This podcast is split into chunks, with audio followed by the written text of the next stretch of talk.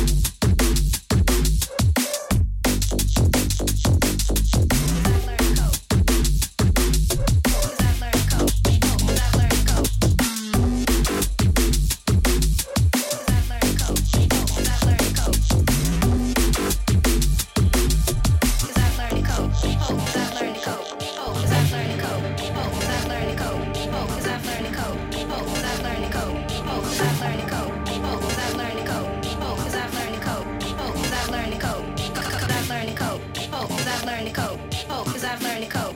Oh, 'cause I've learned to cope. Oh, 'cause I've learned to cope. Oh, 'cause I've learned to cope. Oh, 'cause I've learned to cope. Oh, 'cause I've learned to cope.